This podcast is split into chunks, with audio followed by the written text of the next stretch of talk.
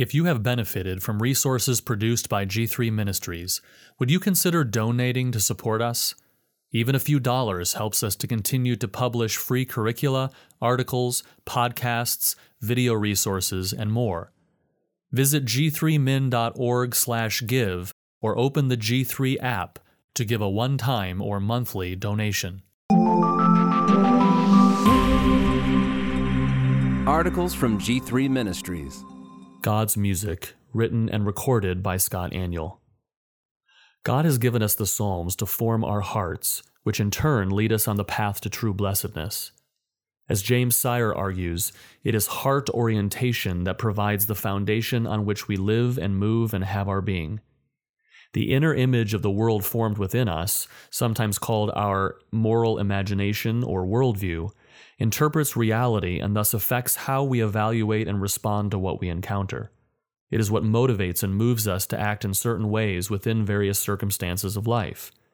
This is why the Bible commands, Keep your heart with all diligence, for out of it spring the issues of life.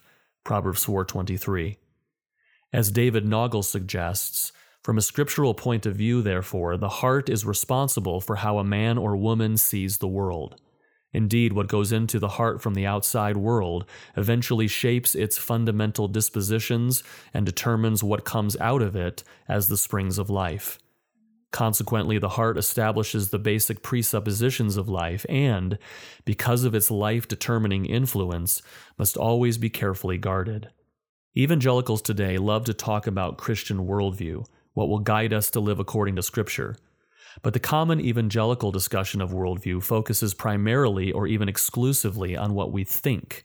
Thinking is important, doctrine is important, but to focus exclusively on the mind misses what Psalm 1 is setting up as the fundamental purpose of the Psalms. They don't primarily inform our minds like the prophets do, or our wills like the law does.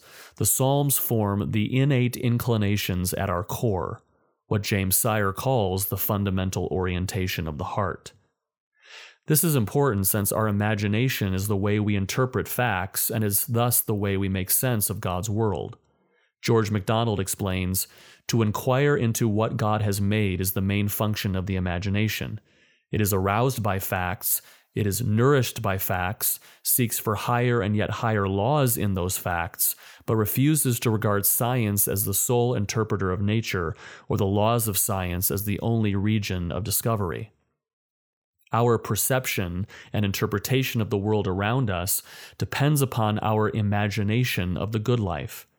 Leland Ryken helpfully explains how imagination affects how we view truth and what we do with truth. Quote, it is a fallacy to think that one's worldview consists only of ideas.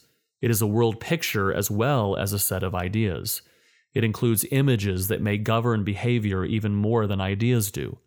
At the level of ideas, for example, a person may know the goal of life is not to amass physical possessions, but if his mind is filled with images of fancy cars and expensive clothes and big houses, his behavior will likely follow a materialistic path. A person might say that God created the world, but if his mind is filled with images of evolutionary processes, he will start to think like an evolutionist. Someone may know that he should eat moderately, but his appetites override that knowledge when his mind is filled with images of luscious food. The imagination is a leading ingredient in the way people view reality. They live under its sway, whether they realize it or not. This is why the Psalms use tools of the imagination to communicate truth. They contain literary forms that utilize various poetic devices, not just to decorate truth or make it more interesting, but in order to rightly shape our imagination of truth. As Kevin Van Vanhoozer says, quote, Indeed, the panoply of genres in the Bible is nothing less than the imagination in full literary display. This reality reveals the essential importance of the imagination in the presentation of truth.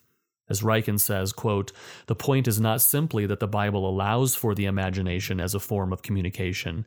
It is rather that the biblical writers and Jesus found it impossible to communicate the truth of God without using the resources of the imagination.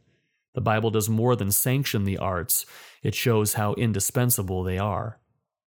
The truly blessed person, according to Psalm 1, will shape his imagination by the Torah. Our image of the good life will be shaped by God's image of the good life. And notice that the psalmist doesn't just describe blessedness to us in strict propositional doctrinal terms. He uses an image to shape our imagination of what that would be like. True blessedness is like a tree planted by an abundant source of nourishment so that it easily produces beautiful, rich, juicy, delicious fruit and never withers for lack of sustenance. He's describing blessedness in a way that shapes our imaginations, not just our intellects. That's what is meant by the term meditates in verse 2. His delight is in the law of the Lord, and in his law he meditates day and night. The Hebrew word literally means to vocalize, and so it has the idea of murmuring about something. Sometimes this word is translated to muse on something. What do we do when we muse on something? We allow it to roll around in our mind. We contemplate it from every angle. But even those ways of describing it are insufficient because meditating is more than just something we do with our mind, it's something we do with our heart. To meditate on something, to muse on something, is to allow it to form and shape our heart, our map of the world, our image of the good life. This is why this Hebrew word is also sometimes translated to imagine. Lefebvre is right when he notes, quote, the Psalms require a different kind of heart motion as we sing them, meditation rather than declaration. What this means is that meditation is more than just studying Scripture. It's more than just thinking about doctrine. Meditation is writing the Word of God on the tablet of your heart. Meditation is slow formation. It is letting the Word of Christ dwell in you richly. And what's particularly instructive about that reference from Colossians 3:16 is what comes next. How do we allow the word of Christ to dwell richly within us? How do we meditate on God's word? How do we muse on the Torah? By singing psalms and hymns and spiritual songs. Again, this kind of image forming meditation on the Torah is a function of our hearts, our imaginations, and that requires not just doctrinal statements, not just the Mosaic Torah, it requires forms of imagination. It requires songs, the Davidic Torah. We muse on the Torah when the Torah takes on the form of music. And this is exactly what the book of Psalms is for us. As the five books of Moses are the Torah for the mind, so the five books of Psalms are the Torah for the heart. God intends for this collection of Psalms to form and shape our image of what it means to be blessed, our image of what it means to flourish as we meditate on these songs, as we muse on the music of God inspired psalms. You can read this post at g3min.org.